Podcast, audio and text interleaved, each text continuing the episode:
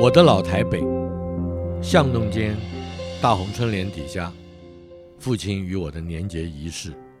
我曾经不止一次在零碎的回忆文章里提到父亲鼓励我写春联的事。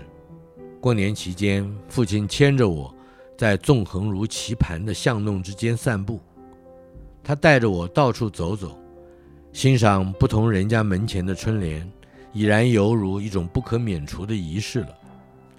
有一年，他领着我搭了不知几趟公车，又走了不知多少巷弄。来到一所大的不能形容的日式庭园外头，我们站在门口端详那一对春联，写的是“咀嚼甘甜思苦节，融融白雪战青春”。父亲点着头，开口大笑，又低下脸跟我说：“好怜呐，好怜。”当下，他好像并不知道，也不在意那两条红纸上，我有一多半的字根本不认得呢。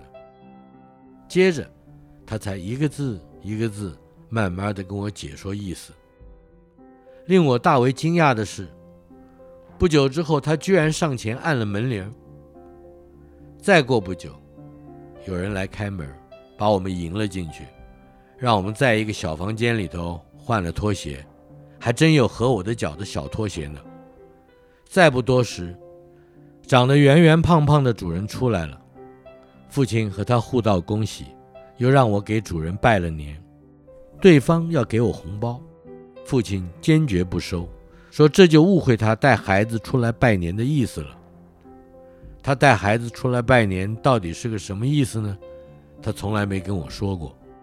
但是日后回想起来，至少其中的一个意思，应该是寻看寻看各家门口有意思的春联。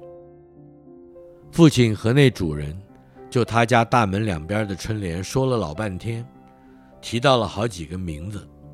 至于那圆圆胖胖的主人，我却一直不知道名字，只知道他是白雪公主泡泡糖的老板。